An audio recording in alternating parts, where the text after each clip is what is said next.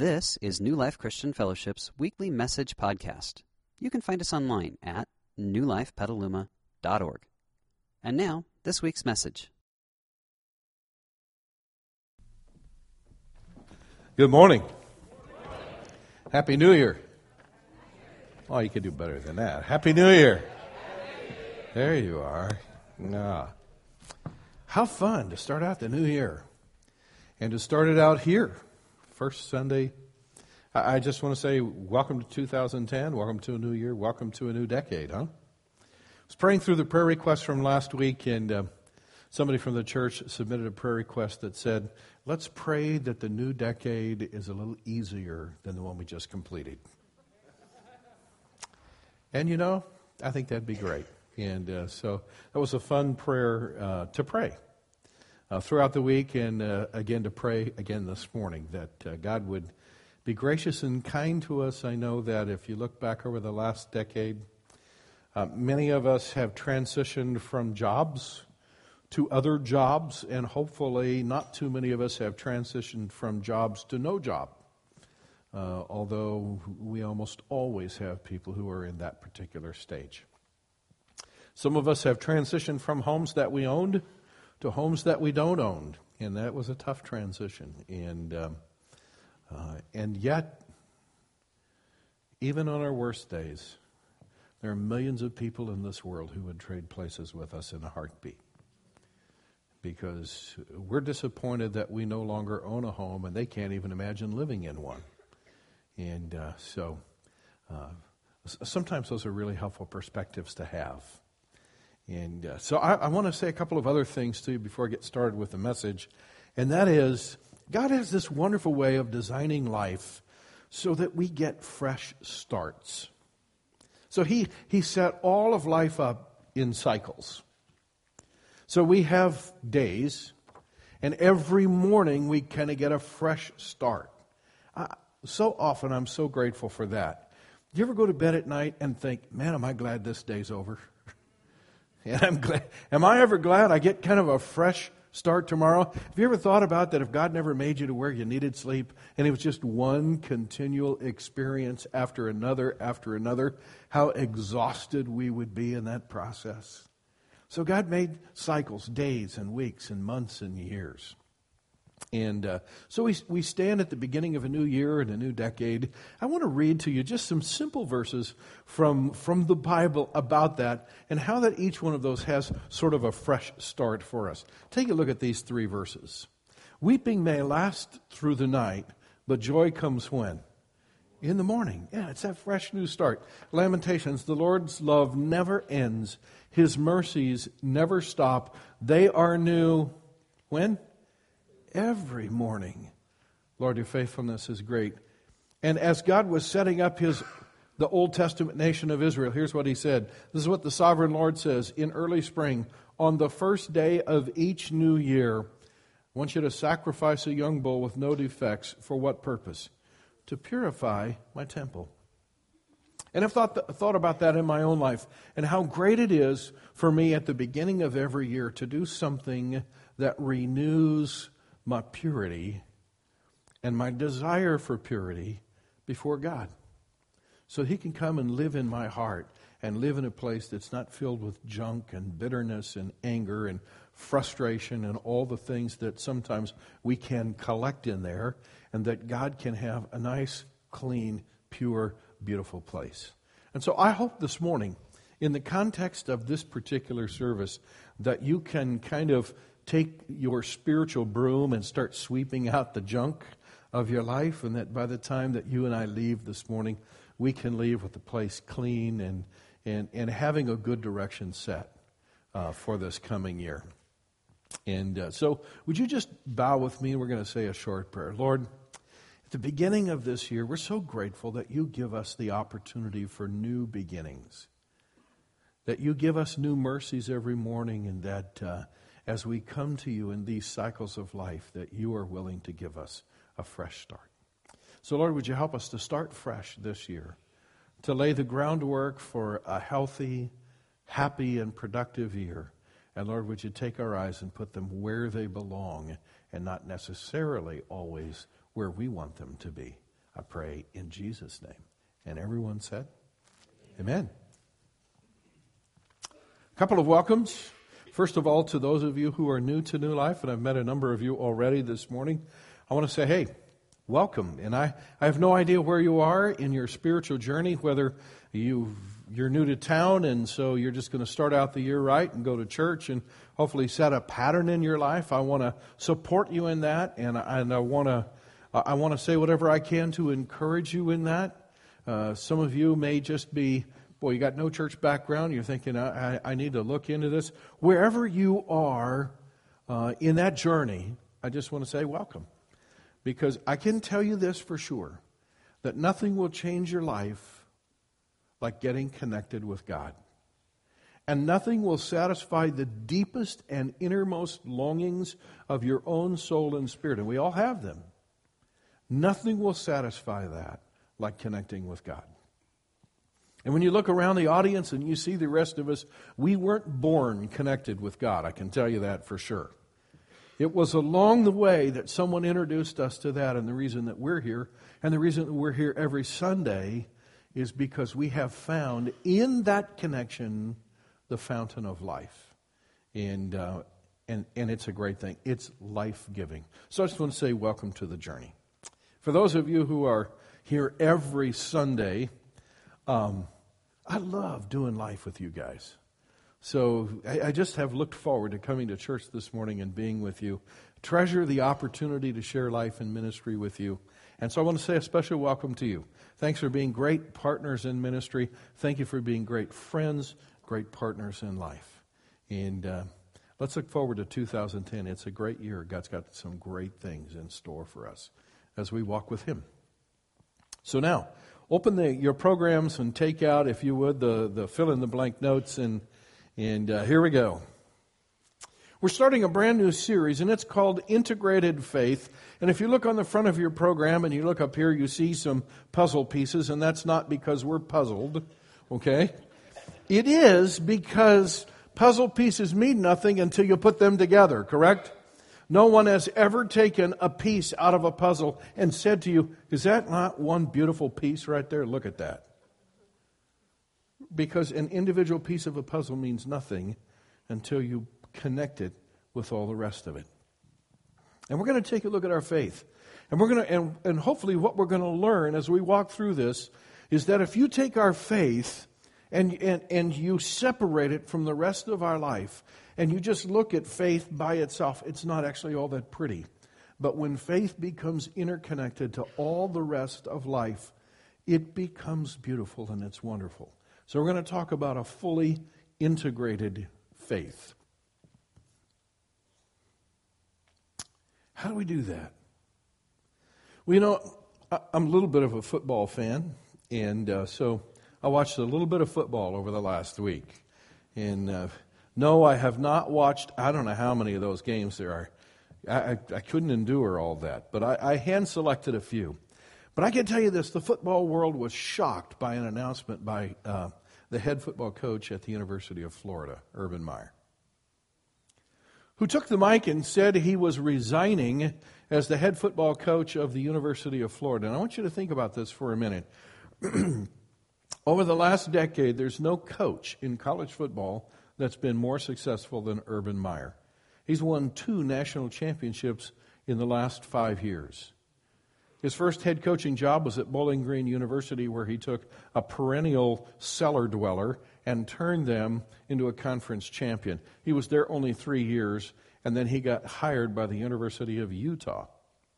He went to the University of Utah in the Mountain West Conference. He turned that program from a nothing into, uh, into they had an undefeated season contending for a BCS bowl game.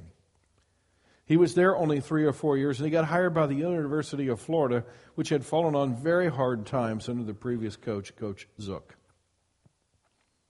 And in six years at the University of Florida, uh, seven years now, he's 57 wins and only 10 losses and two national championships.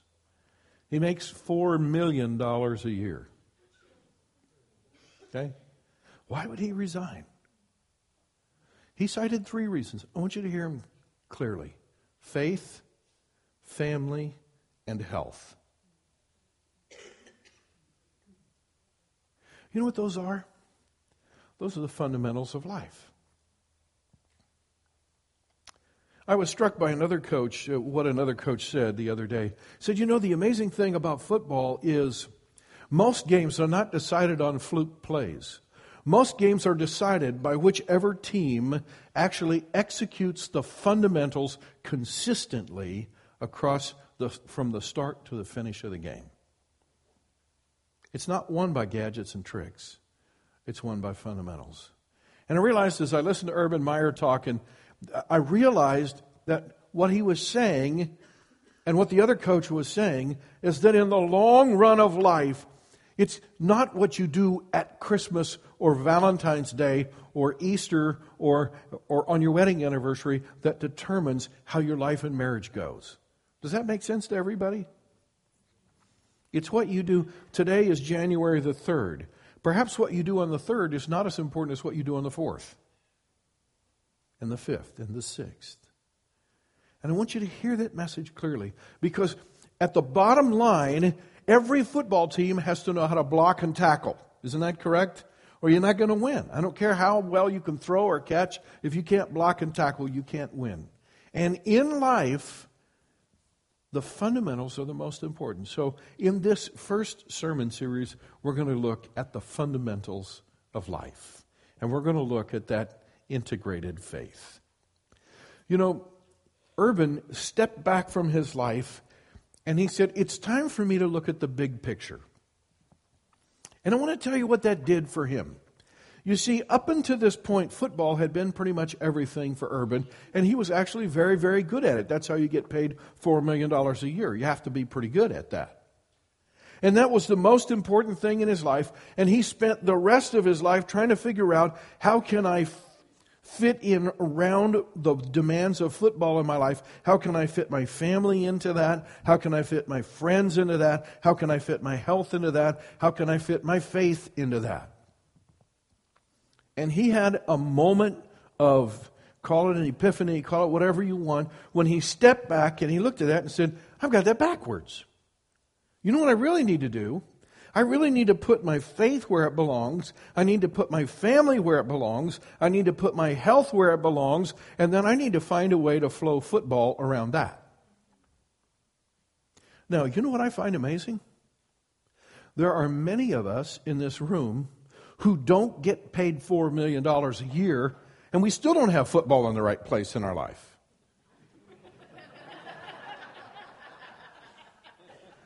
Hmm. Now I went to really preaching, didn't I? Yeah. I love football. I love golf. I love sports. I like a lot of things. But, friends, whether it's football or golf or whatever else it is, those are supposed to be diversions from the main things in life. And when you find yourself living for the diversions, you have set yourself up for a life of misery and failure. I can tell you that for sure. So, I want to talk to you about the basics this morning, getting back to the basics. So, what is the big picture? Well, Urban stepped back and he got the big picture of his life. If you would with me this morning, I want you to step back even further than Urban did. I want you to step out of your own life and step all the way back and, and look at the world and say, what is the really, really big picture. So I want to take you to the big picture. Here it is in 1 Timothy chapter 2, and it's our focus teaching for this sermon. I urge you, first of all, to pray for all people. Ask God to help them, intercede on their behalf, and give thanks for them. Pray this way for kings and for all who are in authority so that we can lead peaceful and quiet lives marked by godliness and dignity. This is good. And it pleases God our Savior, who wants everyone to be saved and to understand the truth. For there is only one God and one mediator who can reconcile God and humanity, the man Christ Jesus. He gave his life to purchase freedom for everyone. This is the message God gave to the world. Now, friends, that's the really, really big picture. And I have one more thing that I want to say to you before I get in and teach you about that scripture. And that is, as we begin to break out that focused teaching, I'm pretty sure it's going to make a number of us in this room, maybe all of us to some degree, it's going to make us squirm and feel a little uncomfortable. I, I don't, I take no pleasure in that. Uh, I want you to know I'm going to deliver everything I say in love. But I also want you to know that sometimes when you peel the onion, it makes you cry, right?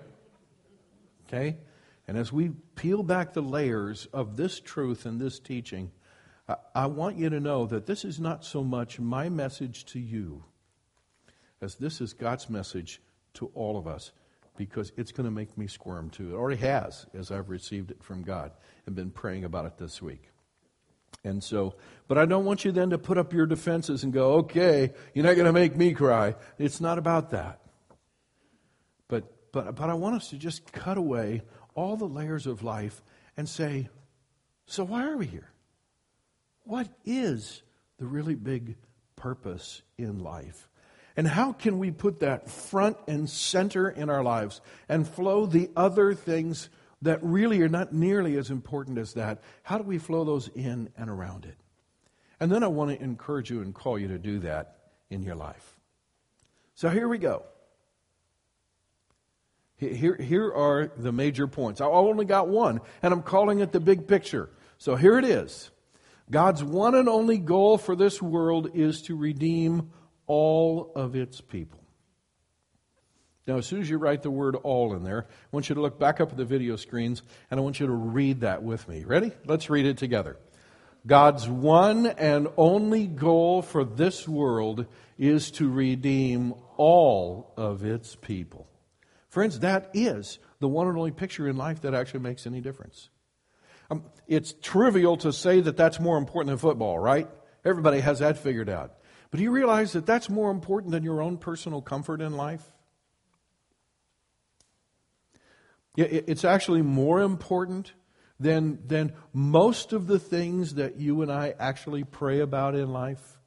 Yes, I pray for healing for people, and I pray for jobs for people, and I pray for houses for people, and, and I pray for marital reconciliation. And friends, those are all good things, and to some degree, those are all important things, but they are not nearly as important as that.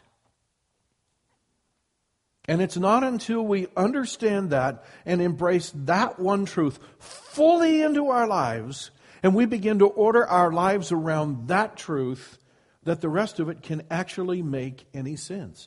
I want you to consider the phrases that were in that one passage of Scripture. Here they are. Take a look. He said, first of all, I want you to pray for whom? All people, not just your neighbors, pray for all people. Secondly, he said this God wants whom? Everyone to be saved and to understand the truth. The third thing he said was this God wants to reconcile humanity. Is that rather wide reaching in its scope? Yeah, humanity to himself. Fourthly, he said this God gave his life to purchase freedom for everyone. And one more this is the message that God gave to whom? To the world. I want you to write this down in the margin somewhere in your notes. And, and this is where it makes us squirm a little bit. The truth is, God has a far bigger heart than most Christians. Here's what I mean by that God loves people you and I don't really love. Yeah, we, we love to work with people who are our friends. And, I, and that's great. And, and we pray for people that we're kind of drawn to. And, and and, and we understand that God wants this person to become a Christian. But you know, God doesn't just stop with the people who are nice and lovely and that, that He's naturally drawn to. By the way, I have a feeling that if God only saved the people He was naturally drawn to, that the chairs would be empty this morning. Because we're not all that lovely in our raw form, I can tell you that. Yeah. That's an important concept for us to get. That God has a bigger heart. You know what that means? It means He sees people differently than you and I see them. Maybe especially the ones that we don't see very well. He hears them differently than you and I hear them. And I want to challenge all of us this morning in 2010 and in this coming decade to say, God, would you take my eyes and begin to transform my eyes so I can see everyone, not just my neighbor, not just my friends, not just my coworkers. I want to be able to see everyone as you see them. Even the guy or the gal who's standing at the end of the driveway with a cardboard sign that says, We'll work for money, but probably won't. You ever wonder how God sees that? Even the neighbor who frustrates and irritates you. You ever ask God, would you help me to see them the way you see them? To hear them the way that you hear them. Because the truth is, because God sees them differently than we see them, and He hears them differently than we hear them, He's willing to do things for them that we're not willing to do for them. He's willing to make sacrifices for them that oftentimes you and I are not willing to make. What did our focus teaching say? He gave his life to purchase freedom for them.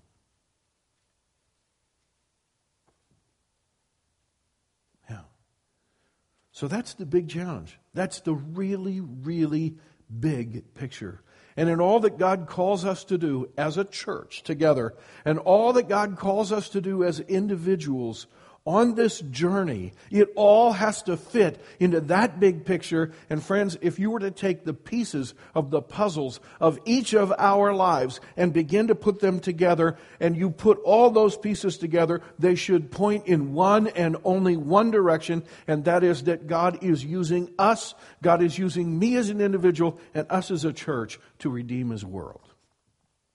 Does that make sense to everybody? Yeah. 2010? And in this decade. That's what God's calling us to. It's an absolutely great calling. And yet, there are a couple of dangers in that big picture. Let me take a look. Let me take you to those two dangers.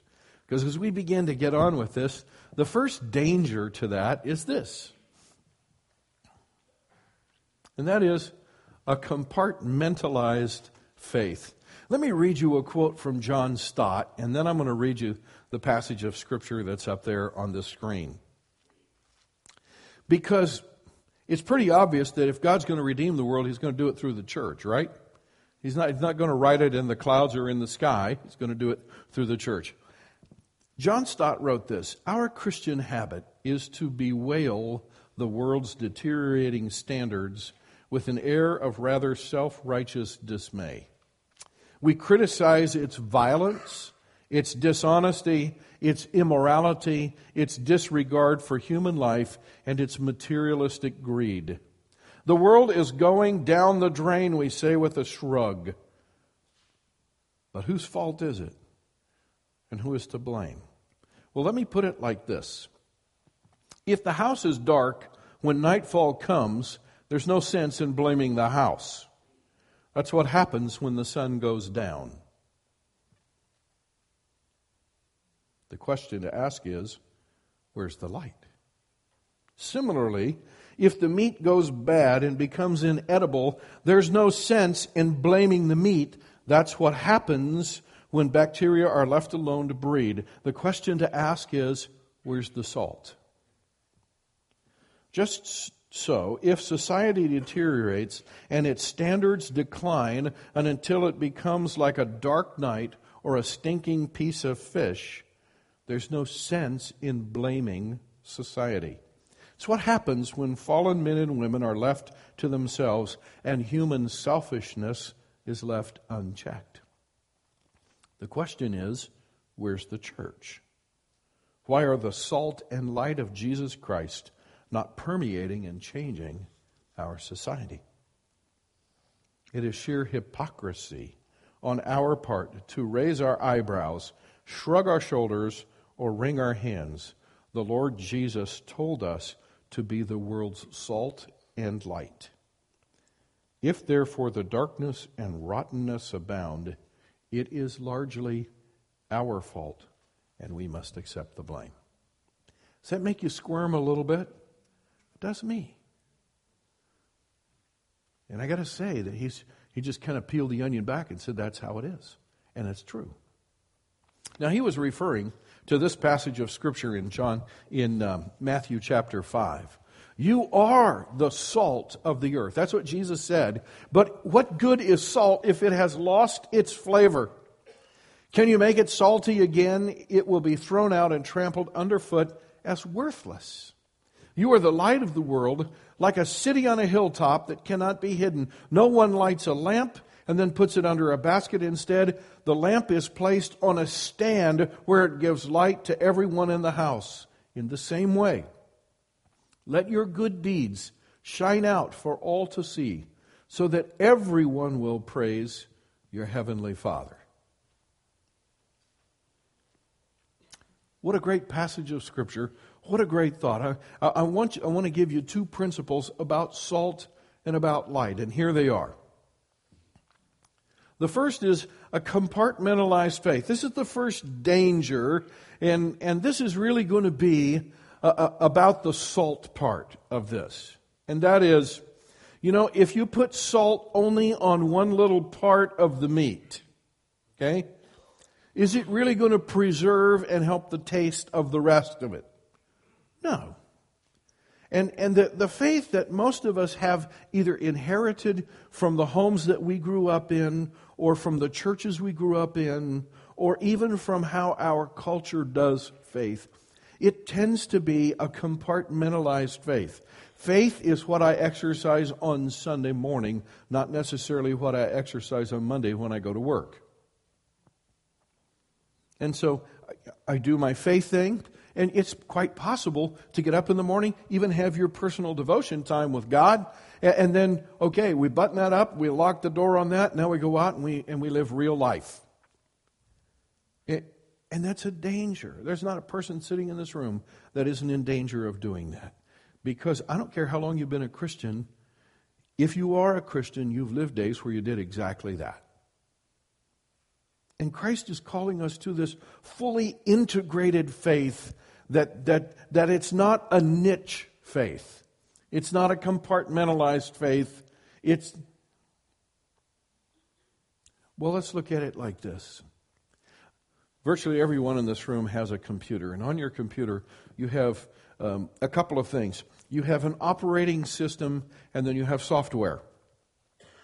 The operating system governs everything that your computer does, and a piece of software governs only a very small portion of what your computer does in a specific application.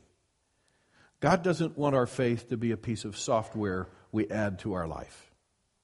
You understand?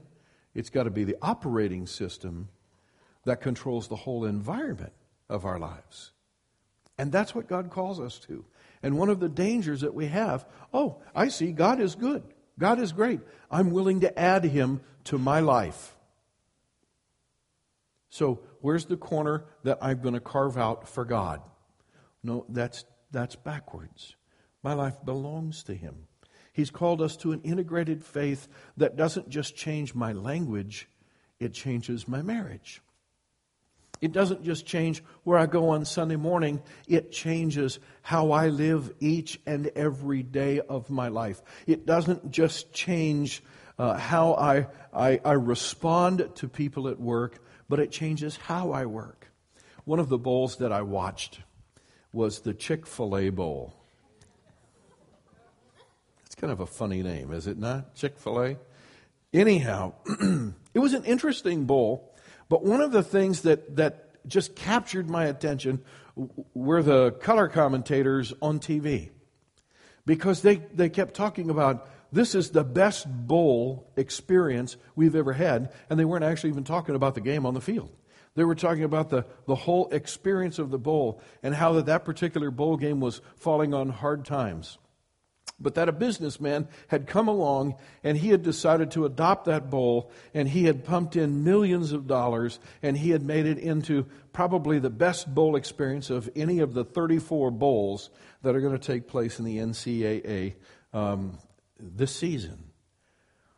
More than any other bowl, this particular bowl donates to charitable causes more than any of the others.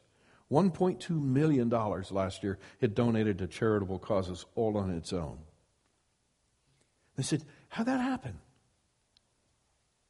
I said, Well, we sat down and we had lunch yesterday with the owner of Chick fil A. Can't remember the guy's last name, but his first name was Truett. And Truett is a very, very devout Christian. And, and Chick fil A's are like Kentucky Fried Chickens, except they're mostly in the southeast and in the south. But if you ever go to a Chick fil A, you'll never go there on Sunday because they're closed on Sundays. Major food chain closed on Sundays. Why? Because he wants his employees to go to church. That's kind of interesting. Yeah. And they said, you know, we sat and visited with him. Now, now Truett is 88 years of age. And you could tell he blew these guys away because they were saying, You've donated millions of dollars. You came in, you rescued this bowl, you've made it the best bowl experience. You, can, you contribute more money to, char- to charities than any of the other bowls. How did you do this? And he said, Well, you know, I started out selling peanuts in the stands at the University of Georgia football games. And eventually I started a company and I just built it. They said, well, What did you found it on? He said, I'll tell you what I founded it on. You ready? Here it is. That each one of us should consider other people more important than ourselves.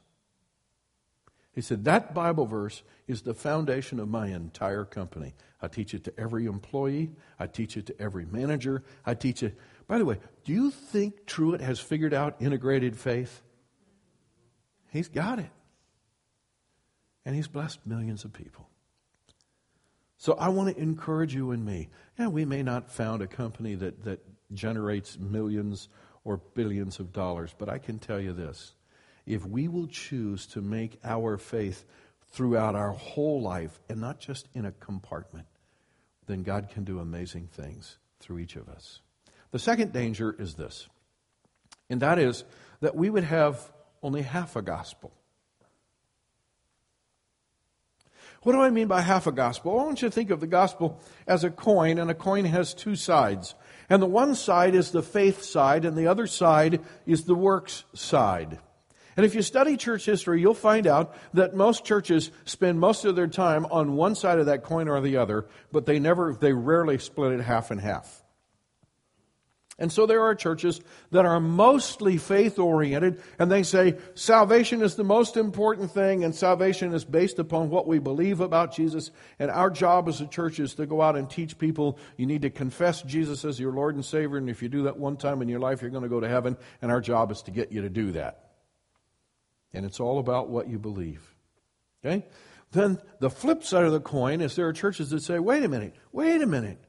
Christ came to bring healing to a, to a world. Christ came to speak compassion into the lives of people who were struggling and suffering. And Christ came to be a minister of health and life. And, and, and so we have been called to come in partnership with Him. And our job is to work on, on, the, on social injustice and all those things that plague our world. And these are people who work all the time to bring about good in our, in our world. Now, the interesting thing is, when churches decide they're going to spend all or most of their time on one side of that coin or the other, what we end up with is a divided church and half a gospel. Does either of those sound good? No. If you have half the ingredients of a recipe and you mix it up, are you on board to eat that? Not me. That is not going to be good because you got to have it all. So Christ calls us not to half a gospel, but all of a gospel. Is it important what we believe? Yes. Salvation is found only in Christ and only in trusting Him to bring forgiveness in our lives and believing that His death paid the penalty for our sins. Friends, that's, that's heart of the gospel, but that's not all of the gospel. Because Jesus didn't come just so people could believe a truth or two. He came to change our lives and our world. He wants to redeem the entire world, and He wants us to be part of it. So, the flip side of that is that we would be involved in both. Now, here's the application light does no good when it is confined and compartmentalized. And salt does no good when it has been robbed of its power to bless and influence everything it touches. So I want to go to a big question. And the big question is this Will you and I partner with Jesus to redeem and transform all of his world? And friends, that's the most important question I could ask you at the beginning of this year or any year of this decade or any decade. Will you and I partner?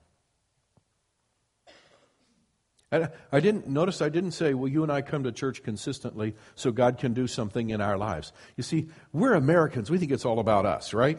I come to church because I want God to change my life. I come to church because I want to find friends that I like. I come to church because I like the way the worship band sounds. Now, friends, I like all those things. And to some degree, all those are good. But if that's where it stops, if I come to church for me, how it makes me feel, what Jesus does in my life, then I have missed the big picture. That begs a question. What if I say to God, I'm on board with Christianity. I like the way you're changing my life, but I'm not real hep on giving my life to transform the world. How do you think Christ would respond to that? I think it's pretty clear. He would say, if you're not going to get on board with me and help redeem my world, then why should I change your life? Does that make sense to you? It makes sense to me. And that's what God calls us to. It's a great challenge. I wrote it in my notes. It's the opportunity of a lifetime to partner with God. I've never had a celebrity asked to partner with me on anything. Have you? Probably not. But I have had the God of the universe say to me, Ron, would you partner with me on the greatest thing that could ever happen in this world? And at the beginning of this year, I definitely want to say, Yes, God, I'm fully on board. I want the faith that you've given me to touch every part of my life, not to be compartmentalized. And I want my life to make a difference in this community. And so I'm going to be intentional about that. I want to give us a couple of minutes just to pause and reflect and to ask ourselves will I partner with Jesus to transform his world this year? And will I be willing to make whatever sacrifices he calls me to make in order to do that.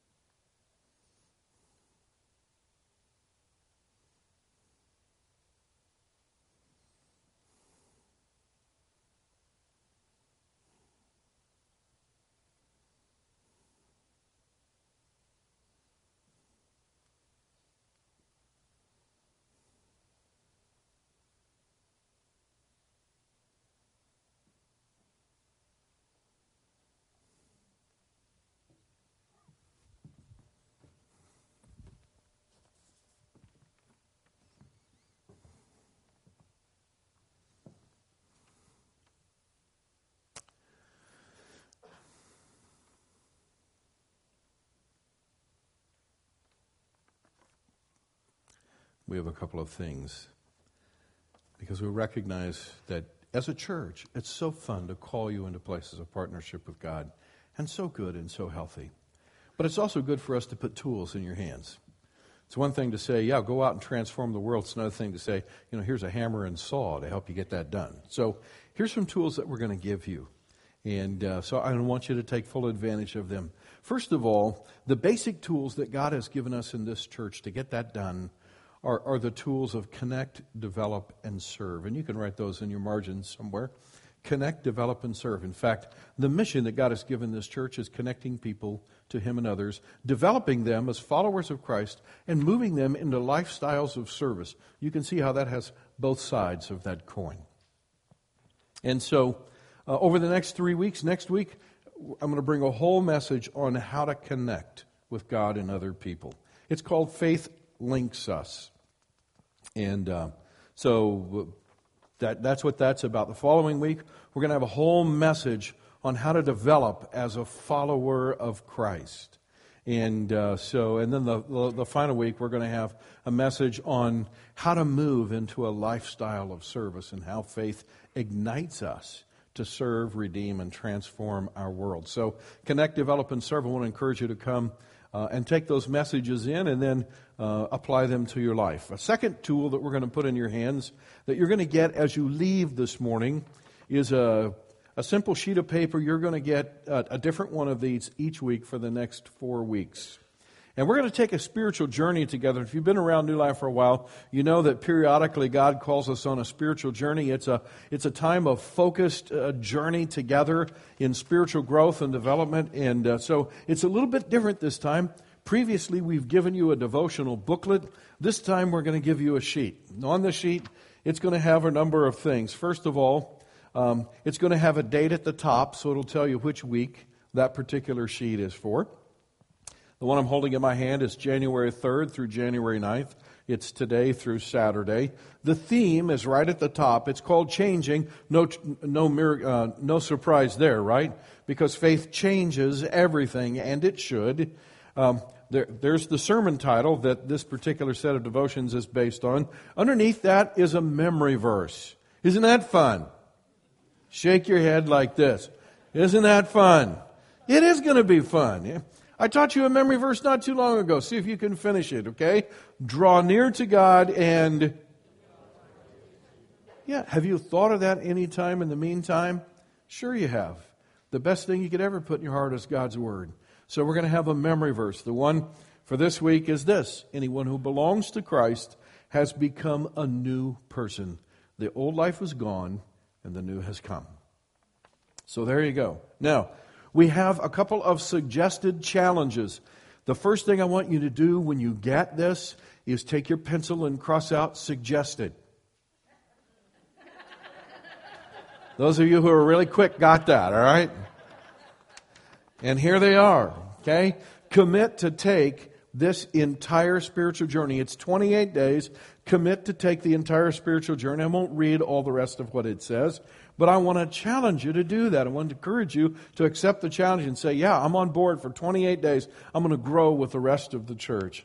And the second challenge is this to identify through prayer and the reading of God's Word what is next on God's agenda for you as you partner with Him in it. Because that's how you're going to grow and develop. And then there are Monday through Friday, so there's five daily scripture readings for you to read that are all about that theme and different aspects of that theme. So you're going to get one of those every week. You'll get one on the way out this morning.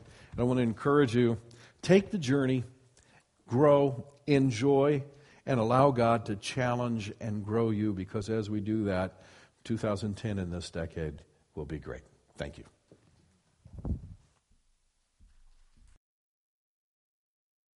We hope you enjoyed this week's message.